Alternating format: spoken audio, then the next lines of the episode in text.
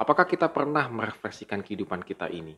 Lalu kita melihat keluarga kita, melihat saudara kita, orang tua kita, dan lain sebagainya, itu adalah benar-benar anugerah dari Tuhan untuk kehidupan kita.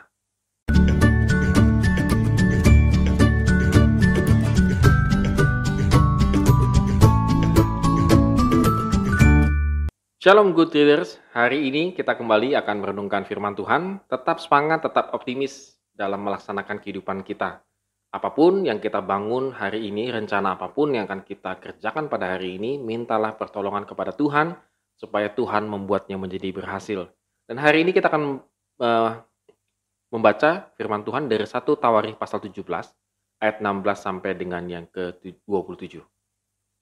Good readers, kalau kita boleh merenungkan dalam kehidupan kita ini, betapa hebatnya, betapa dahsyatnya Tuhan memimpin kita sampai pada hari ini.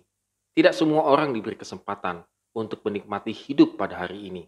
Ada yang bangun lalu dipanggil Tuhan, ada yang bangun dengan kesakitan, ada yang bangun dengan berbagai macam persoalan kehidupan.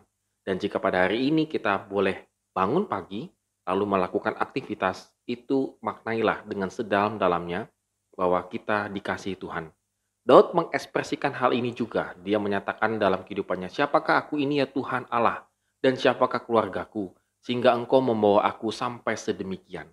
Artinya apa? Bahwa pimpinan Tuhan dalam kehidupan Daud sangat terasa dan sangat dia rasakan dalam kehidupannya.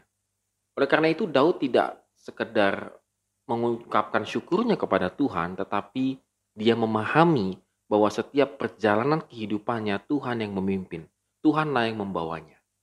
Good readers, kalau kita boleh refleksikan dalam kehidupan kita, mungkin kita jauh daripada itu. Artinya, sering kali kita uh, kalau kita berefleksi, sering kali yang kita refleksikan itu adalah penyesalan dan juga sakit hati kita, iri hati kita dan hal-hal yang negatif yang lainnya. Tetapi Daud merefleksikan kehidupannya, siapakah aku ini ya Tuhan di hadapan Engkau? Apakah kita pernah merefleksikan kehidupan kita ini?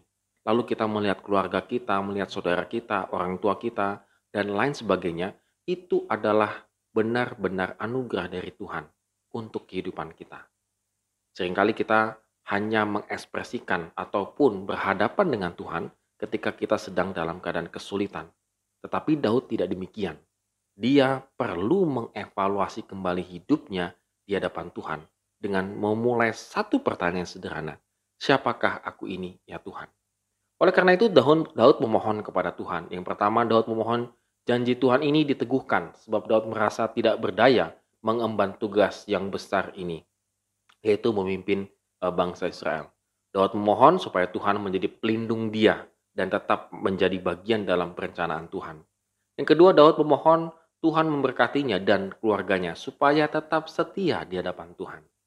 Ini adalah hal yang sederhana, Apakah kita juga pernah meminta hal ini supaya Tuhan melindungi kita dan kita tetap masuk ke dalam perencanaan Tuhan yang sangat besar itu? Dan kita meminta Tuhan supaya kita tetap setia di hadapan Dia dan juga keluarga kita, saudara kita, orang tua kita, anak kita, dan sebagainya. Jadi, saudara sekalian, siapakah kita di hadapan Tuhan?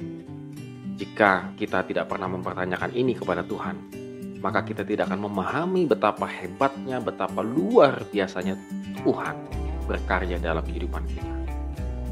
Mari kita renungkan firman Tuhan ini dan kita benar-benar datang di hadapan Tuhan, kita tertunduk di hadapan Tuhan dan bertanya, siapakah aku ini Tuhan?